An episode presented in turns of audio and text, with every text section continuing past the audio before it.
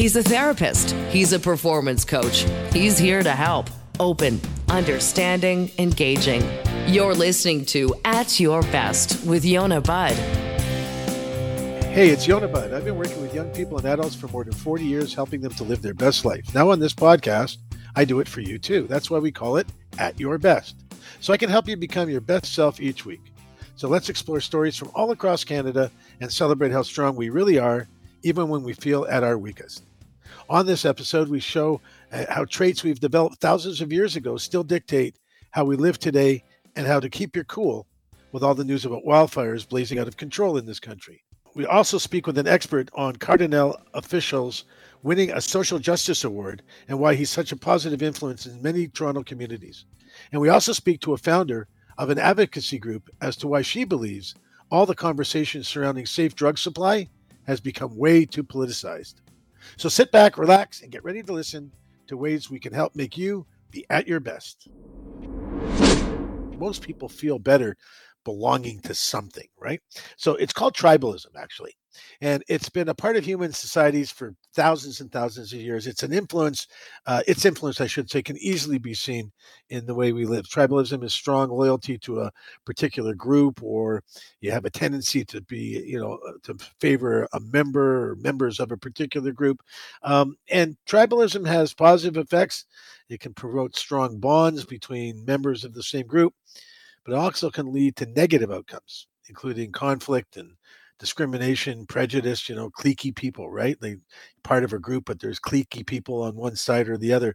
So the positive aspects of tribalism include the development of strong uh, social relationships between members of the same group. So, for example, you know, we talk to people that are in recovery all the time, um, in one form or another, and we talk about, you know, how do you make friends with a new group of people that, in this particular case, as an example, uh, are sober or are no longer doing drugs or are no longer, you know, uh, gambling or whatever, right? Joining joining up with you know, like-minded thinkers so there's a benefit to us living in a society where we have a choice to organize our behavior and our social time with like minded thinkers. But it also has negative consequences, right?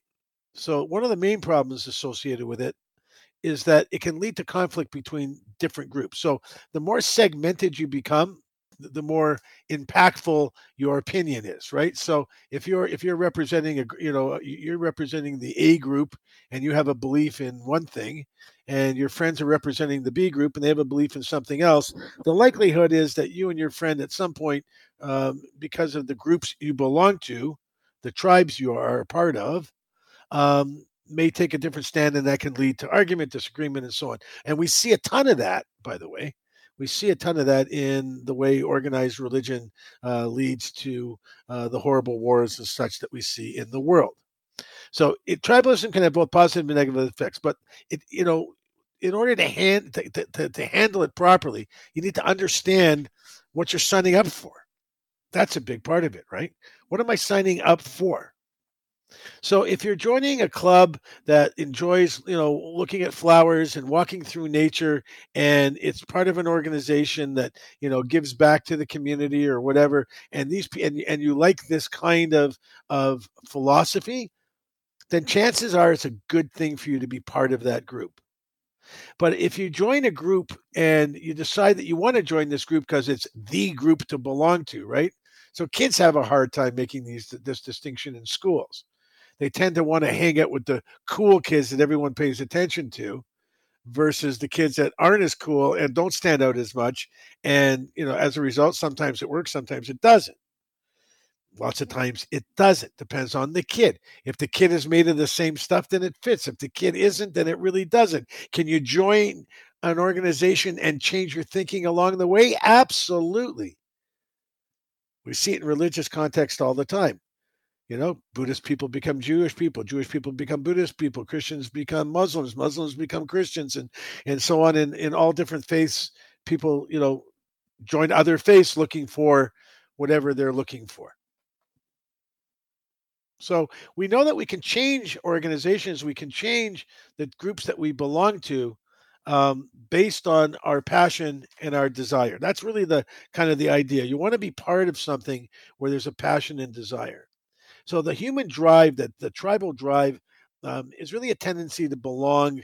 Um, for a lot of people to belong to a group, or in some cases, belong to the groups that don't want to belong to a group because they're out there too, right?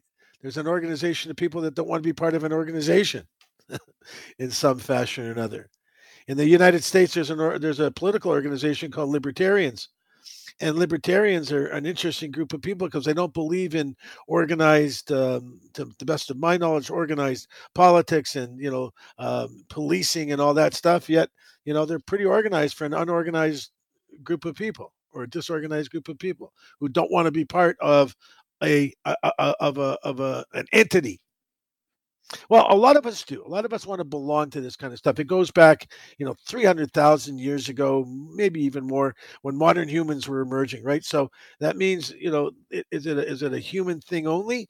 Uh, you know, probably not. If you look at the way animals are in nature, they also look to connect in in in in a tribal fashion in packs, right? Animals travel in packs. A lot of them do, in, in, in flocks, right? Various names for how animals travel in a group. It's you know it, it's very uncomfortable for most people, and I guess maybe for most animals, to be on the outside looking in, to be outside of the the world that is going on around you. People want to belong to something. And you know what? You can even try channel your tribal instincts even a little more pain, a little more playful if, if you're trying to dip your feet in the water a little bit. If you're not so you know tribal you don't feel like you want to belong. And and you know it's just try becoming a member of of some organization that you know you, you like what they stand for. So you know uh, looking after um, animals you know animals that are that are that need to be fostered or you know joining an organization that's all about a particular sports team that you support. You know someone who is a fan of a particular sports team is absolutely is absolutely exercising their tribal their tribal desires and their need to be part of something. Well, this meta, this thing sort of works, right? It works as well when you're coming up with some secret sauce to grow your business, to produce the best website, for example, possible. So you want to understand what this, what, what the, how to create a tribal mentality around your business. People want to belong. So creating content is what they call it, right? Creating content so that you're able to engage with people that are interested in your message. And for that to become somewhat viral is another term, meaning that spreads out amongst all kinds of people. They're getting the word spread out. It's like imagine if, you know, in the old days, someone rode up and down the street yelling and screaming the name of your business. Hopefully, that would be in the old days. It would create to, you know, create a, a, a you know a, a large number of people coming to be a part of whatever it is you got going on. So mentality is very important in the human tendency to seek and connect with like-minded thinkers. It's very important. Um, and, and, groups of people who are connected to one another, to a leader, to an idea. Um, you know, it's not necessarily. Uh, it can be to a, it can be to a person. You're, you know, you all believe in such and such a person, um, and it's very important for a business owner because if you understand the tribal mentality around your brand and product, the chances of increased sales, especially word of mouth marketing and reviews and such, is much greater. And increased retention, your customers feel like they belong, so they're going to stick around. More engagement, better engagement. They leave comments and they discuss. That's where the whole idea of reviews you know that whole google review thing or something review thing uh, re- reviews are part of a group right part of an of a of a tribe so to speak better content ideas and so on it's it's good to be thinking in tribal in a tribal sense when you're looking at uh, at, at marketing to audiences where you want them to come together and be a part of a movement, so to speak, right? Part of something that um, that makes a difference in the world, and and perhaps you know even if it's just for a business, it's you know the purposes of of, of capital gain. Uh, you really want people to be talking about what you do and how you do it, right? and um, and how great an opportunity it is to do it with you, and how good an experience is, and so on. You want people to share in the message, so that can be somewhat tribal as well. So stick with us here when we come back from break. We're going to talk about Kardinal Offishall who uh, won an award here. And I want to talk about this guy because he really is someone at his best and uh, deserves to the to get a little bit of limelight here on, on the basis of that alone. Uh, so when we come back from break, we're going to talk to an expert um, who deals in the music business and uh, talk a little bit about this award and what it means and his desire to help other children uh, and so on.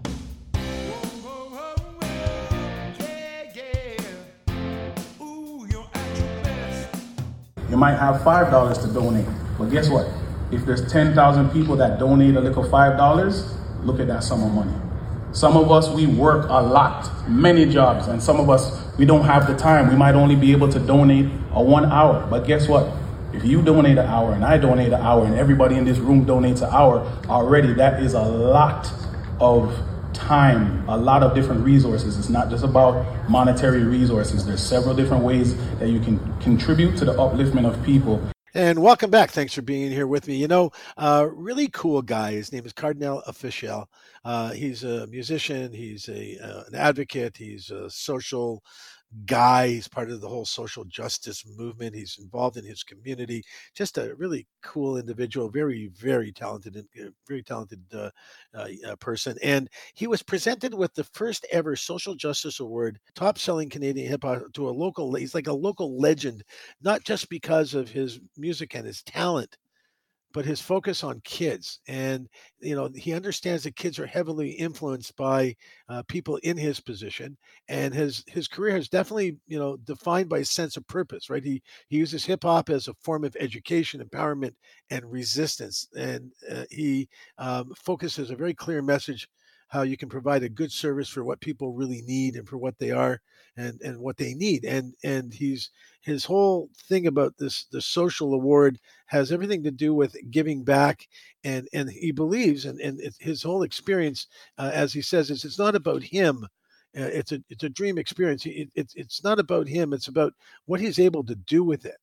And i think that's what's um, really keen uh, about what we're talking about tonight is somebody at their best, and we're, we're profiling uh, Kardinal uh, at, at, his best because of his desire to help others uh, while in the midst of standing in the spotlight. Someone who understands this really well. His name is Eric Alper. He is my guest this evening. He's a publicist, music uh, commentator, and he says a shameless idealist. Um, Eric, welcome to the show. Thanks for joining me tonight thanks for having me, and thanks for putting the spotlight on somebody that is so worthwhile like Cardi. Yeah, absolutely. So that's what he goes by. He goes by Cardi. He goes by Cardi to me. Uh, he probably goes by other really close friendship names to other people, but yeah, but Kardinal or Cardi both work. Amazing. So, um, how did he like? I know you're close. So the idea is that people need to understand you're close with him. You're friends. You've did an interview with him. Um, you understand him. You understand how he thinks. You you hang out, I suppose, uh, from the sounds of it, and, and kind of get him at, at a at a casual social time when you get to see the guy really kind of who he is when he's not in the spotlight. Um, is he is he everything that he looks like in terms of his desire to give back? I mean, it certainly seems like that, but up close and personal, is he what you see? He is exactly what you see. Ever since that he started his hip hop career in the mid 1990s here in Toronto as a member of the group called The Circle, they released a number of 12 inch singles. But the following year, he released his second album called Quest for Fire, Firestarter Volume 1. And that kind of led a lot of people to first hear the word T dot because he kind of popularized it. And from then on in, he was not just putting the spotlight on himself with his singles and his videos, and not only just the city of Toronto, but a lot of really great causes and organizations and initiatives that he was kind of lending his hand in. And a lot of it has to do with his mom his mom gave him a real sense of belonging. He gave him a real sense of, of helpfulness. Um, his mom worked at City Hall, and so he learned really early on that not only the government can help you out when you need it, um, but it's people. And people make up corporations and people make up businesses, and all of that stuff um, kind of led him to where he is now, receiving the Social Justice Award, the first ever during Canadian Music Week last week. Yeah, I think it's uh, I think it's brilliant. Were you there when it, when he was when it was handed to him? I was there, um, and it was such a great moment. I've known him for about 20 years, and uh, the ability for him to continue to do some really amazing work um, is is just so great to see because he still continues to do that. When he was on Canada's Got Talent, um, yeah. that TV show, he was really he really acknowledged the fact that he was invited into everybody's home to watch the show together. So he knew that putting the spotlight on somebody who might have this opportunity to make their own successful career happen, he knew that a lot of kids would be watching him. And so he didn't play the angry judge or the mean judge. That's not even where he was going. He just he cared about you know the performers and everybody else around him. How how how did he react? I like think when he was, very, when he was handed the award. Yeah, I think he was very um, welcoming for the award because he knew that this gives him an opportunity to put the spotlight on other people. Um, right now, he is the global A&R director for Def Jam Records, which is the biggest hip hop label in the world. And it's not about having power for him in in of in itself. What it is is it has the ability to use and sign these artists from Canada and send them out to the world or find you know hip hop artists from the corners of the world and bring them to people who wouldn't otherwise have a chance to hear them. But it's his way of of massaging their talent and talking to them and giving them uh, advice and, and hope so that they can actually achieve not just a successful music career, but also be a really good person and use that power for good, not evil. Uh, what kind of dad is he? Well, he's actually a pretty great dad. He's got three kids, and uh, I can only imagine how fun it is to have Cardi as your father. Not only do you get to go to a lot of shows and things like that, um, but I think that because he does so much in the community, it really gives him a sense of education and empowerment. Um, you know, I really first got to know him because my own daughter, Hannah, met him while they were both on the We Day tour for Free the Children. And the way that yeah. he was around not just Hannah, but around all of the kids, I can only imagine that he's instilling those values that his mom gave him to his own kids. Yeah, it's all about uh, modeling great behavior for your children, isn't it? it? It's the only thing, you know, because after those gold albums are hung up on the wall, after those hits for everybody dries up, after the concert stops and the screaming stops, you go home and you become a father and you become a dad and you become a husband and you become a family person and, and uh, an uncle. Um, and so that comes with responsibility. That comes with, with partnerships and the ability for him um, to continue to not only work in the music industry and be just such a, a beacon and a shining light for not only myself but for everybody who works in the industry. Um, he's just uh, he's just one of these people that makes you want to do better in the world. Amazing. have you um have you had a bunch of did you ever like sort of just hang out with him casually? Like what what does he like to do when he's when he's not busy with his kids or, or setting the world on fire with music? Uh, that's essentially what he does. Um, you know, he's kind of like me, like the work life balance doesn't exist because the work has blended into the life um, that that he's created for himself. So a lot of it is based around music and the people that he surrounds himself with, and it's a really good life that he's that he's worked really really hard in developing and building. Um, but it's also a life that that teaches the importance of arts not just music, but in film and video and television shows and all the different mediums um, that we consume on a daily basis. All of that has a huge influence, not only um, as you and I as adults, but you know as kids. And so he understands yeah. that power that he has and uses it very, very well.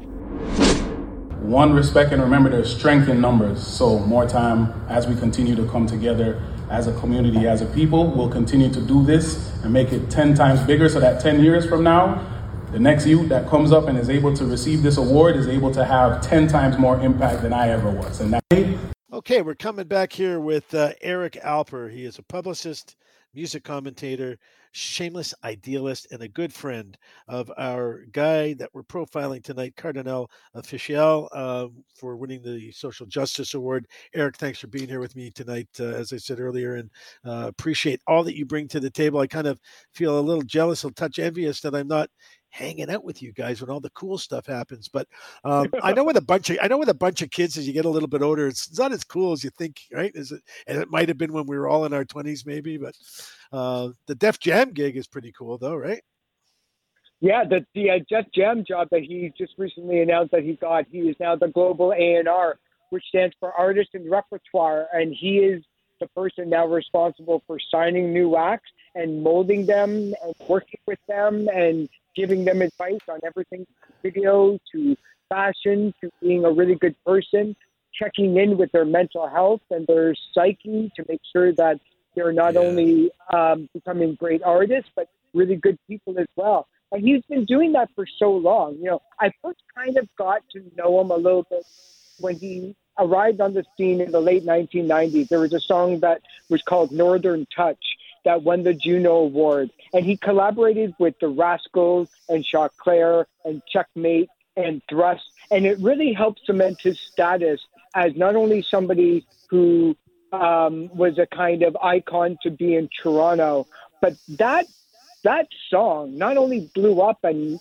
on Much Music, but it allowed almost the entire music industry to realize that rap and hip hop music was a real viable option of a of you know to kind of work with and play with. It sounds really silly, you know, saying that in the in the 50th anniversary of, of of rap music happening this year.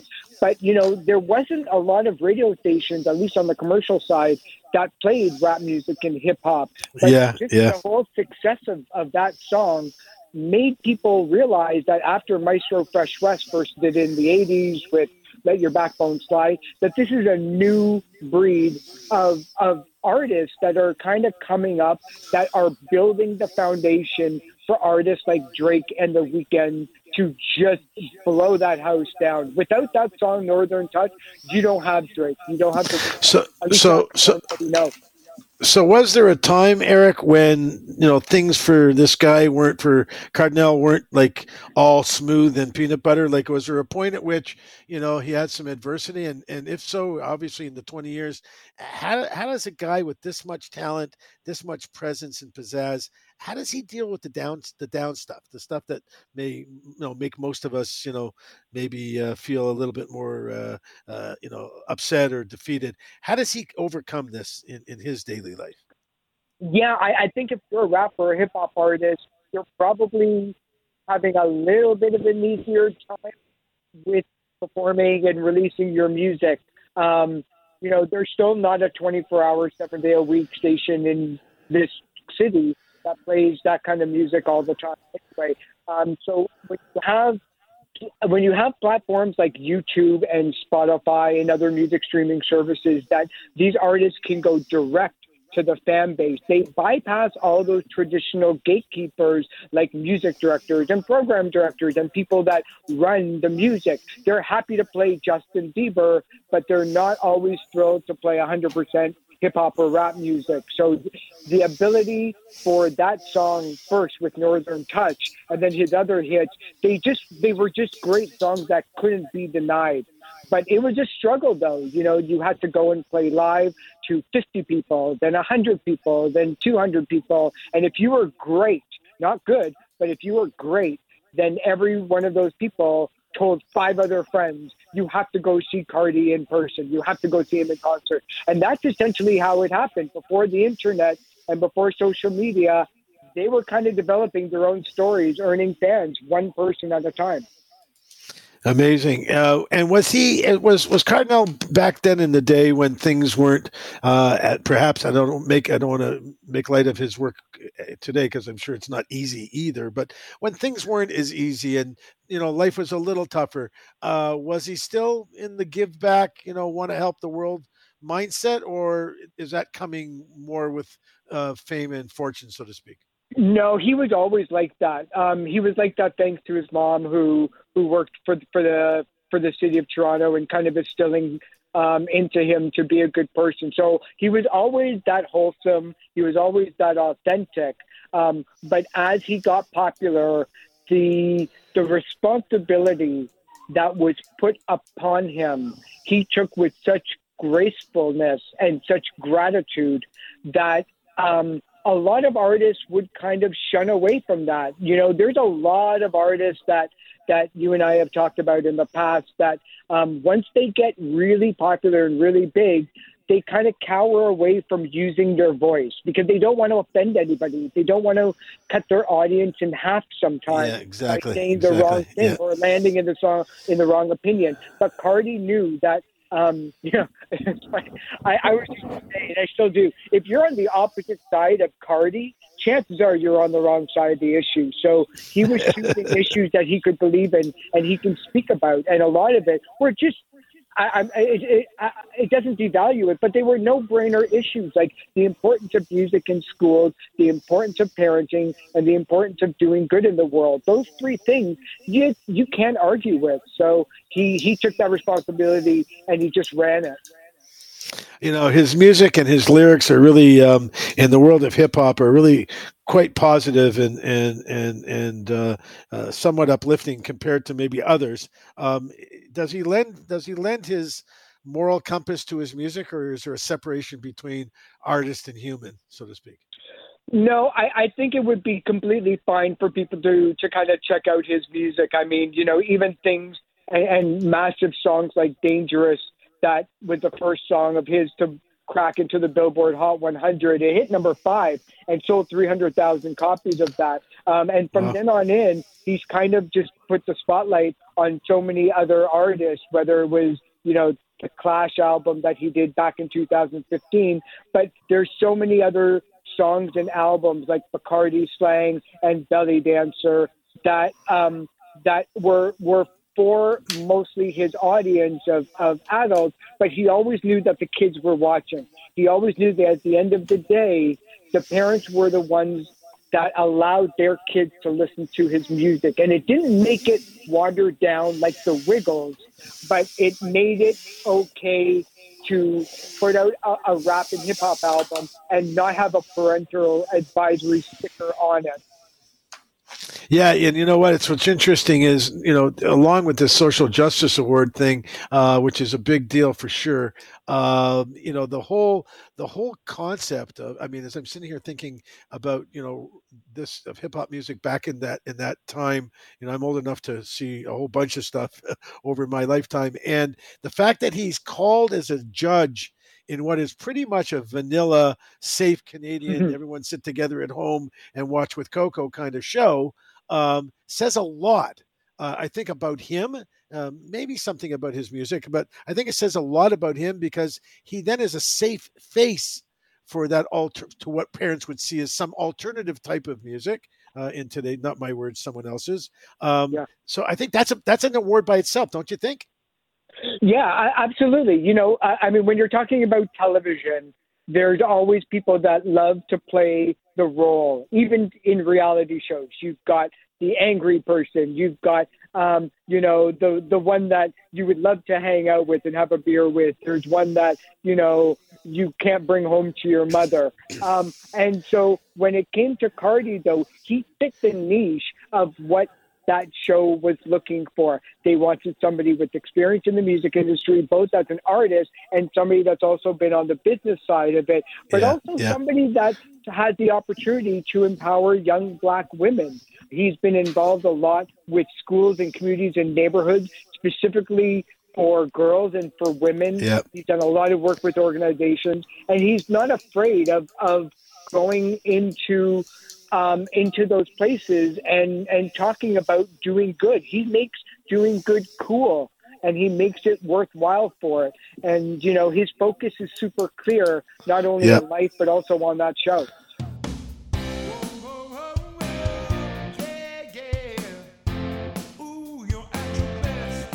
Most of what we're dealing with now, and I, oh, you get a lot of blowback on on social media, but these fires in Ontario and Quebec, they were almost 100% caused by at least the ones in Quebec by by lightning. And it all happened on June 1st uh, it smoldered for a day and then the conditions were ideal yeah. for this to just blow up. So that that's kind of the starting of that fire. Others, humans have been causing fires for a long time, and, and that's not going to change, unfortunately. So, you know, I was sitting around and thinking about it the other day about the heat and the smoke and everything that we're experiencing here in Ontario. I live in uh, the northern part of Toronto, here, part of uh, in Ontario. Uh, but my friends and, and, and all, all of, you know, many of you that are out in the west uh, part of the country, east part of the country, are all experiencing, you know, issues with these wildfires and the smoke that that's caused by them and and and you know what maybe not just the visible stuff right maybe we should talk a little bit if you're open to it I, would like you to join me here as we talk about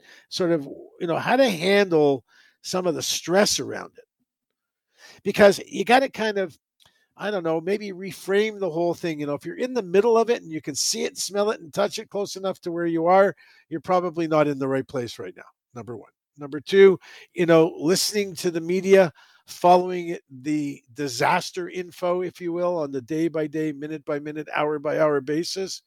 If you're feeling pressured by it all in some fashion, probably not a great idea. I know I'm a broadcaster. I shouldn't be saying that, right? But seriously, a little too much radio, a little too much TV, reading a few too many articles about it, a little too many chat chat rooms online about you know these fires and the disaster. Yeah we all know it's a disastrous situation. But like other situations in our lives for most of us we've had eh, had and experienced other disasters not to lighten these at all this at all but somehow the stuff you think you never get over you somehow get over. Somehow man don't you you somehow just get over to the other side and when you do you feel sort of accomplished. Certainly, I do. You know, experiencing situations for me like uh, things related to to uh, uh, my comfort. You know, as much as I don't want to sound like a you know like a, a, spoiled little prince, there's things related to my comfort because I've got leg issues and back issues and you know sleeping issues. Like I got all kinds of issues. So the the comfort for me to take me out of my home into another situation hotel, somebody else's house, which I never do, by the way, uh, hotel or you know resort something with my wife, my kids, my family, um, and you know for me to do that. It, it's it's work as much as it sounds. Well, you know, you're going to a hotel, and well, I'd love to do that too. I know, man. I know. I know you would and you'd love to get on an airplane and travel 12 hours and, and get to some beautiful place in Europe and have a great time. That to me is enough to make me want to throw up. The thought of 12 hours on an airplane and then getting to a country where maybe they don't speak English and maybe my scooter doesn't go on the cobblestone streets, that kind of stuff definitely makes me uncomfortable. So we all have our thing, right? We all have our thing. So when it comes to fires and smoke and worldly disasters, we could also ask our question, ourselves the question, like I did last week on the show. You know, are we doing something wrong in terms of how we treat one another? Maybe if we treat each other a little bit better, we might see a few less disasters, fewer disasters in the world out there. I don't know. But listen, if you're to manage your distress, you need to take a break, right? You need to take a break from whatever input you're getting this stuff from and just kind of chill a little bit and let it kind of, you know, take it in for what it's worth let it let it kind of pass and it for the most part put yourself in a position where you can protect you and your loved ones your neighbors if you can but for sure you and your loved ones you know be kind to yourself you know when you're witnessing horrible situations, living in horrible situations, whether you know you're living in a, in a war-torn country like uh, our friends in the Ukraine today, or even our friends in Russia that don't want to be a part of all this. Uh, they're on the other side of this and not thrilled about it either. You know, when you when you when you witness a lot of disaster, you witness. You know, I see this with patients and, and people I deal with that are first responders, firefighters, right? Uh, you know, first line police officers, um, emergency, um, you know, responders, uh, EMS, uh, ambulance people, and so on. And believe it or not, it, here's an interesting thought, just as an aside: it's traffic cops deal with more PTSD and trauma than homicide cops do. Just as an example. So, you know, whatever you're doing, we all kind of tend to deal with disaster in different ways. Some of us get numb, right? Back in the day i've got some policing friends that say back in the day 30 40 years ago when they were you know when they were in the in the in the midst of their careers you know they saw something horrible on the job you know, their sergeant would say, you know, go get yourself a Mickey of uh, Canada Club or, or, whatever, not Canada Club or Canada, whatever, uh, whatever Canada, whatever the, the make of whiskey was in those days. I don't have it off the top of my head. I'm not a whiskey drinker. Uh, but you know, go get yourself a Mickey of something hard and uh, drink it up and get a good night's sleep, and we'll see you back at the precinct in the morning. Well, it, it doesn't work like that for, for people. It, it doesn't work like that. So you need to keep the disaster in perspective right? If it's not touching you close to you right where you live, then you don't have to, you know, disaster, you know, turn this into a disaster that's in your front lawn if it's not. So reframing your thinking and staying in the moment. The moment is where I am right now, who I'm with right now, what's the risk of anything happening to me that's not good, and what's my safety factor, what's the safety factor of my loved ones and those that I care about. Taking an inventory in real time Listen to me, man. Take an inventory in real time about where you are and what's going on. Not what you see on TV that's 100 kilometers away, or, you know, not what you see on TV that's thousands of kilometers away. Yeah, it's nice to be empathetic. It's nice to feel for other people. It's nice to be there for them, but not at your expense, not at the cost of your well being and your mental health. Keep it in perspective.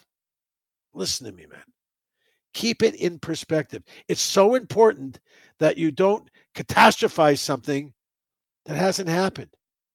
And maybe the likelihood of it happening isn't so great. But what if this and what if that? You know, people that I treat that deal with high levels of, of anxiety um, are, are caught in this, you know, this catastrophizing mindset a lot of the time. I, I, I do it myself. I have anxiety disorder. One of the things is, you know, if I go there, this might happen. This might. So I re- I work really hard on saying no. Last time we did this, it wasn't so bad. Last time we did it, we actually had a good time. Or we, you know, we did this instead or that instead, and you'll be just fine. I talk myself into it. It's called positive self-talk. Next thing to learn. Positive self-talk. I'm going to be okay. I got this. I've taken care of what I need to take care of. I've protected myself and my family. I've put my valuables where they belong. I, I, I know where my you know where I need to. If I need to leave, I know how long I have till I leave. If I don't need to leave, I know what I need to do to keep myself safe. And I feel bad for everybody out there, so I'm going to go donate twenty five dollars to some fire relief fund. You can do stuff rather than sit in the disaster itself. Donating time if you can. Donating money if you can donating, you know, energy by participating in some volunteer role, right? Maybe that's the same as donating time. Either way, in some way, become active. And then when the disaster is over, maybe join an organization in your community that's all about volunteerism around disaster relief. You know, one of the ways we feel better about situations we're in that we don't like is to advocate, fight back, be a part of it, make a difference, try to do something so we don't just have to take it and sit in it. You know, the Ukrainian people, as much as they're in a disastrous situation, a horrific situation day and night, are sitting in a situation where they are so driven by not giving up. They are so focused on not giving up that that's what drives them every day through the disaster. They're focused on the on, on the relief. They're focused on on knowing that they're not sitting there just taking it. They're not letting the bully, you know, steal their lunch anymore. They're making sure that they're there to stand up for themselves, even if it means a bloody nose. Sometimes physically or emotionally, we have to end up with a bloody nose to stand up for ourselves. I'm not suggesting you go and get into a fight. Don't get me wrong, okay? But when you're in a situation like in, in, in, with wildfires or other forms of natural disasters, and you know they're out of your direct control, there are ways you can help. But you also have to bear in mind that you are not going to influence a tidal wave somewhere in the Atlantic. You're not going to influence a wildfire, you know, 2,000 miles away from you, 1,000 miles away from you. That you know your help and support is is not going to make much of a difference. Stay in the moment. Do a gratitude list be appreciative for what you have. Stay safe. And uh, I'm sure you're going to feel better coming out the other side.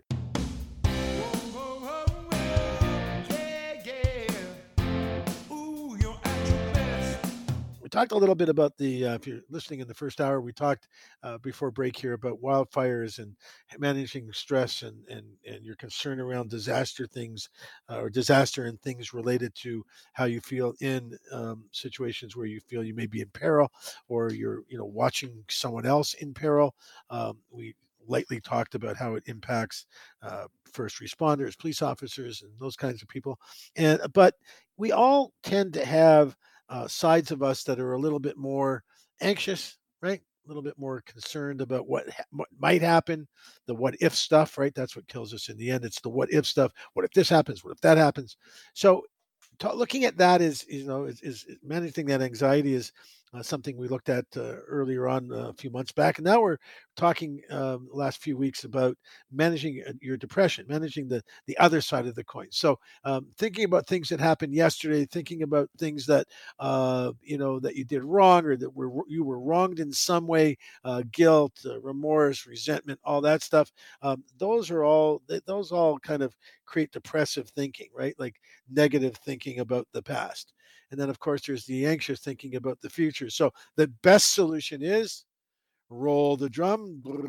The solution is mindfulness, mindfulness, mindfulness, mindfulness, living in the moment, being the best you can in that moment. So let's talk a little bit more about ways to manage uh, your depression or, or boost your mood is maybe a better way to look at it. So fatigue, if you're if your your fatigue will improve if you stick with it, right? So starting to exercise can be difficult if you're if you're depressed and feeling a bit exhausted emotionally, which then makes you feel exhausted physically.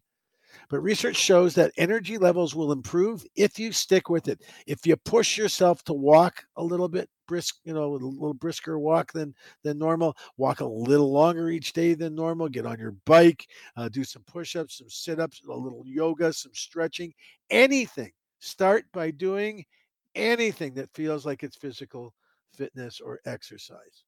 So, fitness, sleep, nutrition, three cornerstones to good mental and physical health, always will be, always has been. So, we know that your levels will improve if you stick with it. So, today I'll be, you know, I don't know if you've ever, uh, sure you have, right? We, we all have, you know, decided we wanted to jog. I remember years back, I decided I wanted to jog. Now, you know, years ago, lots of years ago, when I was a prize fighter, we did a lot of road work, a lot of running and construction boots along railway tracks and cement and and and that kind of stuff. Destroyed my lower back and my hips, but you know, that's what we did. That was part of the routine. So some form of fitness, you know. So I decided maybe maybe I could jog again. Anyway, I worked up to it for a week, tried a little, a little. I hated it, didn't stick with it. Decided to ride a bike indoors instead. Uh, so went out got one of those bikes and let me ride around the world on the screen and all that kind of stuff. Anyway, my point is, exercise is critical, and you got to stick with it. So when I used to jog, I jog a little bit, and then I thought I was going to pass out. Then I jog, next day jog a little bit more, thought I was going to pass out, and then before you know it, I made it all the way around the block. Wasn't a very big block, I promise you sticking with it, doing what you need to do. Find exercises that are continuous and rhythmic. Also, a really good way to keep yourself in uh, a good state of, of, of mind, right? Make sure that it's rhythmic. So, next thing we need to do is think about things that go with the outside exercise right the mindfulness element is you know staying in the moment and all of that is very critical to it all as we know but basically understanding the the, comp- the components around um, about you know getting the best how to way to improve your mood in physical ways right? So we've talked about ways to to improve your mood by spending time in nature playing with a pet and all of that. We talked about connecting with others and going for a walk. And going for a walk by the way is in everybody's uh, list of how to improve mental health. In everybody's. So let's now look at things like getting some sunlight getting outside in some sunlight. Whether you live in a place where there's lots of sunlight or you don't, there's still sunlight. Even through the clouds, you get some form of sunlight. So, sunlight outdoors, outdoor weather, outdoor air, outdoors, outdoors, outdoors, very helpful. So, take a walk, for example, if you're on your lunch break, you know, you work, you have a job. Most of us do. So take a take a take a walk on your lunch break you know, sit and have your coffee or your whatever outside. Enjoy a meal that's maybe fresher than you might have had normally. So maybe tonight you pack some really, you know, good things for you that are tasty but good. Make your own lunch Mm, that's novel, right? I know it's cheaper to go to wherever one of these places for under 10 bucks. You can eat all the crap you want and come home with all kinds of greasy stuff in your belly and a, and a soft drink and call that a meal. I get it. But I bet you for the same 10 bucks, you can have a wicked homemade lunch. Couple pieces of bread, something in between, a handful of something green like salad. You buy this stuff now called bago salad, or you can make your own you know, cut up a bunch of different kinds of lettuce and stuff and make a salad, put it in a bag, don't put any dressing on it, and then have it whenever you want. Eat a little bit better. Helps a lot with your mental health. Double up on the benefits of sunlight by by you know making sure that you're you're you're spending time as much as possible outside. If you can work outdoors and the weather is nice, awesome. That's really awesome to be able to enjoy your outdoors and get your job done as well. I have a little bit of a space uh, where I live, we're a little outdoor space where I could sit with a good a good connection, a good Wi-Fi connection, and and do some some video work or do some phone work. Um, you know, I wouldn't broadcast from it because connection is not great, but good enough to you know talk to some people and, and and get some stuff done, or just good enough to sit outside and you know contemplate the things I need to do that are more creative? So getting outside a big part of handling your depression. And and you know, you might find, I'm hoping you're going to find that if you're feeling a little down and depressed, let's say in February, March, uh, you know, lots of snow, and now we're we're in June. The sun is coming out. The days are starting to get warmer and longer, and all that should improve your mood just a little bit. And living and staying at home with the drapes pulled and the blinds down under the covers because you're so depressed you don't want to see anybody you're not going to ever feel better. I wish I could. I wish you could tell you that it would help, honestly, but it doesn't. It doesn't. So you need to get out and enjoy the weather. You need to make sure that you spend some time um, out in nature, um, enjoying the weather, dress accordingly, you know, make an excuse. I find that pets are a great excuse for people. Uh, I can tell you how many people that I've known over the years that were, you know, unfortunately very sick uh, with terminal illnesses and all kinds of horrible treatments, but they had a cat or a dog or whatever. In most cases, obviously a dog. You don't really walk a cat, although I saw it. It was kind of cool. But you know, they get up to walk their dog a couple times a day, even if they feel like they're going to throw up all the way through it, or they can't. The pain is so great, it's hard to stand up. But they they force themselves for the sake of the dog. It extends your life having someone to fuss over, something to fuss over, something or someone to be responsible for in some way, including yourself, extends your life. So it's all about how you think about it. It's all about how you think about your current state of mind. If you're feeling blue and uncomfortable and you don't feel like you want the world to see you, that's okay. You can go out and privately go do what you have to do. You can go for a drive. You can go for a walk. You can, you know, take a bus ride from one end of the city to the other just to look at at your city from the perspective of a seat on a bus and quietly sit there and mind your own business. You don't have to interact with people. Like I get that. I get that that's not something that everyone wants to do. I, I it makes sense to me. But at the end of the day, staying at home all by yourself, the chances of ever feeling better are pretty slim. And, you know, if you can, find someone to talk to, someone you trust, someone that's going to help you, someone that can give you advice, someone whose advice you respect, right? That's a, a big part of getting help is making sure you're getting help from somebody whose advice you actually will listen to because you respect who they are. Huge part of it. So hopefully you're not so blue today. And tomorrow's going to be a, a better day because you're going to make it a great day. Just do the things you need to do get some rest, get some exercise, make sure you're eating properly, talk to a friend, and do that kind of stuff.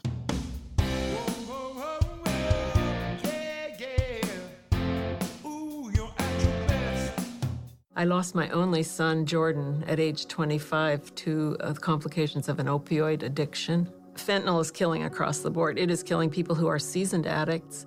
It is killing people who are, are recreational users. If I knew then what I know now, I believe he would be alive. He would have had a chance. There you have it. That's uh, Leslie, my guest. She'll be with us here in just a minute. Uh, Leslie McBain. Uh, that's her. She lays out uh, that she lost her son to overdose on opioids, uh, like so many.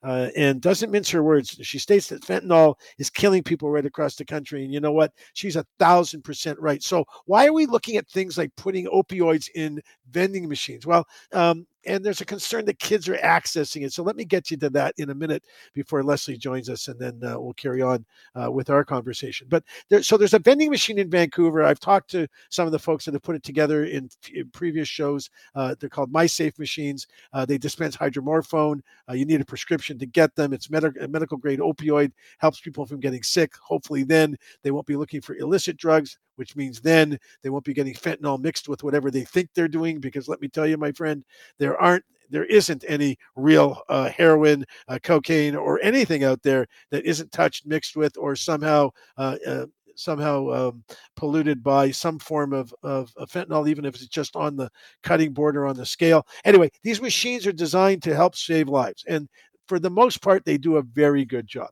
Here's the issue the issue is that can kids access them? Well, they're not accessing them by breaking into the machines. That much I can tell you. We've talked to the experts and the doctor that designed it, and eh, we know that. But can an older kid who's or someone who's got a prescription you know take the prescription get the free um, uh, uh, hydromorph or whatever out of the out of the dispensary and then give it to a kid? Sure they can.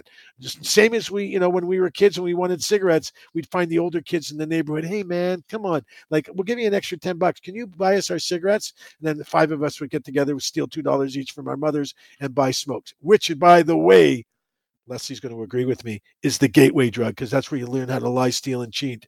Leslie uh, McBain, she is the co-founder of Moms Stop the Harm. Lost her kid to uh, an overdose in 2014.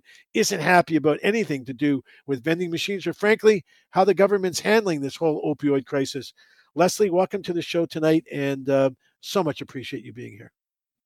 Oh, thank you for inviting me.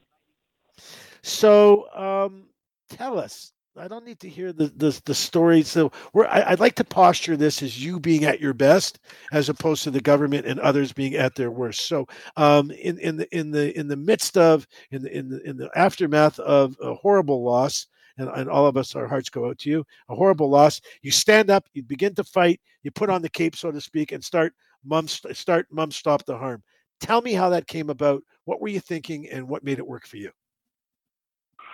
Well, I think really the um, the death of my son was completely preventable, and the reason that he died was he had an addiction and he was not given or the services that he needed were not available. So he, he took it upon himself to, you know, doctor shop and, and go to walk-in clinics and, and get the, you know, and I use the word medicine because people who are who are addicted or dependent on opioids or other drugs uh, need that to not get sick. So anyway, he got a, a combination of drugs uh, that actually stopped his heart one day. After that, um, we I met two other women who had similarly lost their sons to drug harm, and we were angry. We were in grief we decided that we needed to start advocating for better drug policy to protect you know the sons and daughters and loved ones of other people. So that you know we did that in a uh, we really got started about 2016. Okay, and did you find that by doing so it helped you heal, or did it just help you vent with the you know handle the anger, so to speak? Well, we um, there, there probably it's hard to say did it help me heal. I, will never heal. None of us were, will ever heal who have lost our children. However, um, it propelled us and, and and many others to look at what's wrong with why is this happening? Why are our loved ones dying of a toxic drug supply? Um, what is going on here? Let's look into it. So you know, we educated ourselves. We got ourselves on on uh, provincial and federal committees to try and understand and we we you know we try and uh, bring that uh, education that we received and the way we handle our grief to others.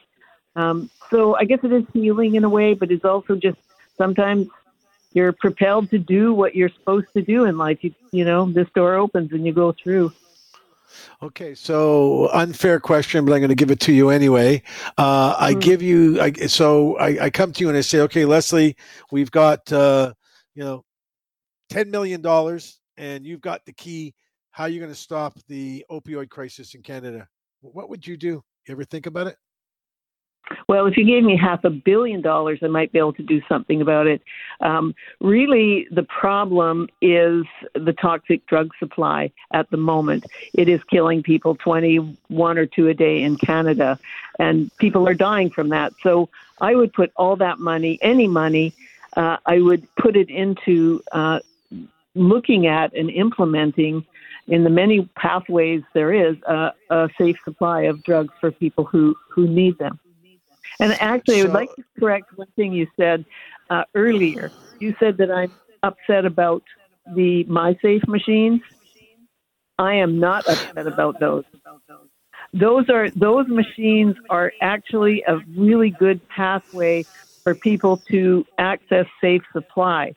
The diversion that happens happens everywhere, all the time, for years. And so, if there is some diversion, um, you know, the way we look at it is that diversion, at least the person who's getting it is getting a safe supply rather than getting it on the street. My understanding was that you had some concern about kids accessing that that that drug supply. Is that did I misunderstand the information for my press folks? Um, I would always have concerns about kids or youth accessing drugs. I mean, there's no question about it. Uh, they're going to do it anyway. Um, but you know, and I prefer they had education around uh, drug use and that they didn't mm-hmm. need to. Mm-hmm. But you know, as a as a young person myself, you know, I I did drugs. I had to try everything, um, and maybe a lot of that drug use is experimentation. Of course, I'm concerned about youth, but I am not concerned about the the MySafe machines in and of themselves. What a person does with the drugs they get is is another you know, we can't control that. I think all parents need to know that in every single high school in this country, there are there is the potential for um, obtaining drugs. Uh, if a parent is judgmental, if a parent is um, angry, the child will close down. It, it's just the way it is. That's that's life. Uh, so the conversation has to be a calm and measured conversation with facts and no blame, no shame, no no stigmatizing, no threats. It has to be the straight talk on what can happen. So you've just heard Leslie McBain, our guest again. Uh, she gives some sound but blunt advice to parents uh, uh, high schools about the potential and the har- to harbor drugs that children can get their hands on to be careful uh, how they handle drugs and so on. Uh, so appreciate having her with us here tonight. She's uh, joining us um, on the show. Leslie thanks for sticking with us and uh, being with us tonight. Um, you know the, the message that we heard on the clip uh, talks a little bit to parents about you know things that you know you think they could be doing uh, better to uh, leave us in a position to um, uh, you know to to maybe save our children so to speak right? Um, but you know the policy that's out there the stuff you know you, you seem to have from the stuff i read a little bit of research i was able to do about you leslie um, you have opinions about government and things that you think they should be doing. Um, can you try to share that with us in as non-political a way as possible? it's hard to talk about government and be non-political. however, however, um, I, I often say this, and I truly believe it is. It's actually drug policy that is killing people. I mean, we can say that it's toxic drugs, and it is. But why are the toxic drugs still out there? Why are people who are dependent or addicted uh, still having to access a black market supply, which is organized crime business, by the way. Um, so our governments are saying, well, no, we, we just don't feel like safe supply is an answer. Yet they're willing, it is willing to let people go out into that black market, access those toxic drugs, and, and often die. So that doesn't make any sense. Moms Stop the Harm is primarily interested in stopping the death. That's our first order of business because most of us have lost kids. So we want to stop the death. How do we do that? Well, as you suggest, there's multiple levels, starting at home, starting in the schools, starting with education, identifying kids who are at risk, and so on. But uh, first of all, we don't want people to die. Yeah, that's uh, you know, it's people are going to do drugs. There's no doubt about it. Kids are going to do drugs. There's no doubt about it. Um, you've you've in your conversations with government, how do they how do they respond to you and your and your crew? Interestingly, um, I'm on several government committees. I was just on a meeting this morning about uh, about decriminalization. Government moves at a glacial pace, as you know. Every single small decision, especially around these emotional issues, is very, very slow. And I always say in committee, I say, while we are talking about this issue, someone is dying right now. Someone is dying because they can't access safe supply. What does government say? Government says, and, and this is just the, I don't mean to be glib, but they always say, we're working on it we're working on it. And and they are working on it. They understand. They see the research. They see all the evidence uh, that safe supply a safer supply delivered in the several pathways that can be delivered is the way to stop the death. But it's such a, a political hot potato that not much progress has been made over the last seven years.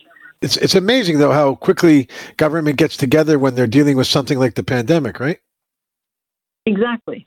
Yeah. I mean, th- you know, there's, it was kind of a miracle. I mean, there was flaws, but, you know, governments on all levels dealt with it quickly and uh, fairly efficiently and, you know, a, a turnaround that we couldn't have imagined. You know, people have said to me, people have said to me, Yona, you know, it, it, unfortunately, it's going to take something like, God forbid, somebody in the premier's family or someone in the prime minister's family or someone in, you know, some government official or some billionaire's family who, who's, you know, who's suffering um, from this um, horrible situation where they have, you know, particular uh, need to have access to drugs and they can't find safe ones. So, Matt, you know, um, is that true? You really think they have to get hit in the forehead to pay attention? No, I don't think they do. it, it it certainly I almost said it certainly helps, but it when when someone has been touched, their heart has been touched by losing a loved one or seeing a loved one struggle, then they do start to understand what we're up against here, and that um, you know I've met politicians, many politicians whose lives have been touched by it, and who actually agree with, say, a safer supply and all the harm reduction measures. Like the, the government likes to talk about uh, about how much money and what they're doing, all all the uh, things they're doing around uh, treatment and recovery, and that is absolutely necessary. I mean, there's no nobody would question that we need that. But then when it gets to saving lives from toxic drugs, like there's a big gap there. As we always say, dead people can't use those facilities. So we need to start at, at square one. How do we save the lives of people who use drugs today? Now, in terms of education and kids and parents and all of that, that starts way before today when they're using drugs and dying. So, yeah. Yeah, I, I uh, it's amazing though that um, that it, it, it's such a political uh, subject, and we can't move faster than we're moving. And you know, I, I got to believe that there's there's there's an option here at the end of the day of some sort. You know, you talk about you know the money being spent for recovery and treatment. I don't know where you live, but where I live, I don't see a whole lot more treatment beds available. It's still a lineup of three to six months to get to a psychiatrist, and to get any kind of drug or alcohol recovery is almost impossible unless you can pay for it. What's it? Go, what's going on where you are? Well, I'm in B.C. and it's the same. Um, it's the same. I mean, it's every time they uh, the government, whatever level, talks about it, it is sort of aspirational you know, we're going to do this. We have this money and we're going to do this. And and even if um, you know, let's say they said today, whichever level of government, we are going to build 800 new beds. Okay, well that's that's good. That's a good thing. How long will that take? Will that take three years? Yeah. Let's exactly. multiply three three years times uh, seven deaths a day in BC or 21 in Canada. That's a lot of dead people. So, you know, it's just it is slow, and it's so frustrating to us to see to see the yeah the, how slow it is. Any kind of progress. In Toronto, I drove by uh, Sunnybrook Hospital, which is a very well known hospital in Ontario, maybe in Canada. And they had outfitted a big part of the parking lot with tents and like cool tents, like army set up tents, you know, with uh, air conditioning and airflow. And, and they were doing triage and, and, and uh, care, uh, care work, uh, you know, frontline work with people that had, uh, had the pandemic, people who had COVID 19. And it didn't take them but a couple, two, three days to erect enough space, I think, to, to, to house 150 people or something like that. It, it doesn't take that long and it doesn't cost as much as they're planning to spend over the three years. What's stopping them? Yeah, what is stopping them? That's a good question. There are so many, excuse me, there's so many solutions here to certain problems that um, that you know things like you say could be implemented without too much cost and and simply uh, to to treat people or to at least get people to where they need to go. Um, you know, it's it's amazing that it's not being done, given that you know, we have a population of people who are who are needing this badly. Uh, the other the other thing to consider too is that a lot of people who most people who are using illicit drugs are not people who would access those services. They are people who, men especially, yeah. I think it's about in the 70 percentile, yeah. men yeah. who are housed, who are employed, and who are using street drugs. Um, They don't want to out themselves. So that system doesn't work for 70% of the population. It um, So what do we do? What, what you know, how do we. What's, what's the solution? Okay? Exactly.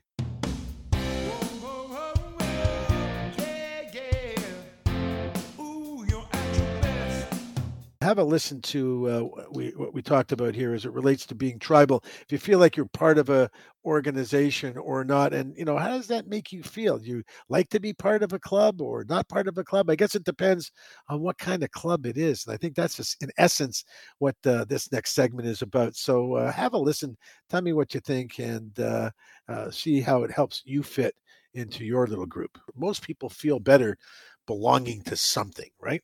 So it's called tribalism, actually. And it's been a part of human societies for thousands and thousands of years. It's an influence, uh, its influence, I should say, can easily be seen in the way we live. Tribalism is strong loyalty to a particular group, or you have a tendency to be, you know, uh, to favor a member or members of a particular group. Um, and tribalism has positive effects. It can promote strong bonds between members of the same group but it also can lead to negative outcomes, including conflict and discrimination, prejudice, you know, cliquey people, right? They part of a group, but there's cliquey people on one side or the other. So the positive aspects of tribalism include the development of strong uh, social relationships between members of the same group. So, for example, you know, we talk to people that are in recovery all the time, um, in one form or another, and we talk about, you know, how do you make friends with a new group of people that, in this particular case, as an example, uh, are sober or are no longer doing drugs or are no longer, you know, uh, gambling or whatever, right? Joining joining up with you know, like-minded thinkers so there's a benefit to us living in a society where we have a choice to organize our behavior and our social time with like minded thinkers.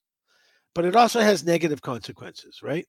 So, one of the main problems associated with it is that it can lead to conflict between different groups. So, the more segmented you become, the more impactful your opinion is right? So if you're if you're representing a you know you're representing the a group and you have a belief in one thing and your friends are representing the b group and they have a belief in something else the likelihood is that you and your friend at some point um, because of the groups you belong to the tribes you are a part of um, may take a different stand and that can lead to argument disagreement and so on. And we see a ton of that by the way we see a ton of that in the way organized religion uh, leads to uh, the horrible wars and such that we see in the world. So it, tribalism can have both positive and negative effects, but it you know in order to, hand, to, to, to handle it properly, you need to understand what you're signing up for. That's a big part of it, right? What am I signing up for? So if you're joining a club that enjoys, you know, looking at flowers and walking through nature and it's part of an organization that, you know, gives back to the community or whatever and these and, and you like this kind of of philosophy, then chances are it's a good thing for you to be part of that group. But if you join a group and you decide that you want to join this group because it's the group to belong to, right? So kids have a hard time making these this distinction in schools. They tend to want to hang out with the cool kids that everyone pays attention to versus the kids that aren't as cool and don't stand out as much and you know as a result sometimes it works sometimes it doesn't. Lots of times it doesn't depends on the kid. If the kid is made of the same stuff then it fits. If the kid isn't then it really doesn't. Can you join an organization and change your thinking along the way? Absolutely we see it in religious context all the time. You know buddhist people become jewish people jewish people become buddhist people christians become muslims muslims become christians and and so on in in all different faiths people you know join other faiths looking for whatever they're looking for. So we know that we can change organizations, we can change the groups that we belong to um, based on our passion and our desire. That's really the kind of the idea. You want to be part of something where there's a passion and desire. So the human drive, that the tribal drive, um, is really a tendency to belong. Um, for a lot of people to belong to a group, or in some cases, belong to the groups that don't want to belong to a group because they're out there too, right? There's an organization of people that don't want to be part of an organization in some fashion or another. In the United States, there's an there's a political organization called Libertarians, and libertarians are an interesting group of people because they don't believe in organized, um, to the best of my knowledge, organized politics and you know um, policing and all that stuff. Yet, you know, they're pretty organized for an unorganized group of people or a disorganized group of people who don't want to be part of a, a, a of a of a an entity.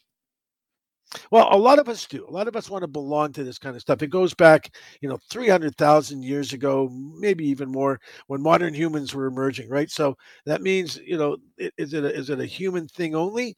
Uh, you know, probably not. If you look at the way animals are in nature, they also look to connect in in in in a tribal fashion in packs, right? Animals travel in packs. A lot of them do in, in flocks, right? Various names for how animals travel in a group. It's you know it, it's very uncomfortable for most people, and I guess maybe for most animals, to be on the outside looking in, to be outside of the the world that is going on around you. People want to belong to something. And you know what? You can even try channel your tribal instincts even a little more pain, a little more playful if, if you're trying to dip your feet in the water a little bit. If you're not so you know tribal, you don't feel like you want to belong. And and you know it's just try becoming a member of of some organization that you know you, you like what they stand for so you know uh, looking after um, animals you know animals that are that are that need to be fostered or you know joining an organization that's all about a particular sports team that you support you know someone who is a fan of a particular sports team is absolutely is absolutely exercising their tribal their tribal desires and their need to be part of something well, this meta, this thing sort of works, right? It works as well when you're coming up with some secret sauce to grow your business, to produce the best website, for example, possible. So you want to understand what this, what, what the, how to create a tribal mentality around your business. People want to belong. So creating content is what they call it, right? Creating content so that you're able to engage with people that are interested in your message. And for that to become somewhat viral is another term, meaning that spreads out amongst all kinds of people. They're getting the word spread out. It's like imagine if, you know, in the old days, someone rode up and down the street yelling and screaming the name of your business.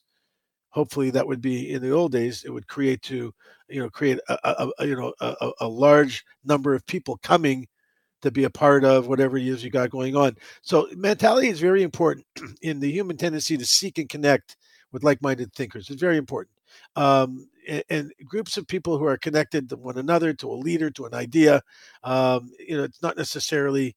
Uh, it can be to a it can be to a person. you you know you all believe in such and such a person, um, and it's very important for a business owner because if you understand the tribal mentality around your brand and product, the chances of increased sales, especially word of mouth marketing and reviews and such, is much greater.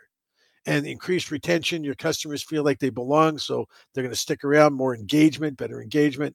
They leave comments and they discuss. That's where the whole idea of reviews you know that whole google review thing or something review thing uh, re- reviews are part of a group right part of an of a of a tribe so to speak better content ideas and so on it, it's good to be thinking in tribal in a tribal sense when you're looking at, uh, at at marketing to audiences where you want them to come together and be a part of a movement, so to speak, right? Part of something that um, that makes a difference in the world, and and perhaps you know even if it's just for a business, it's you know the purposes of of, of, of capital gain.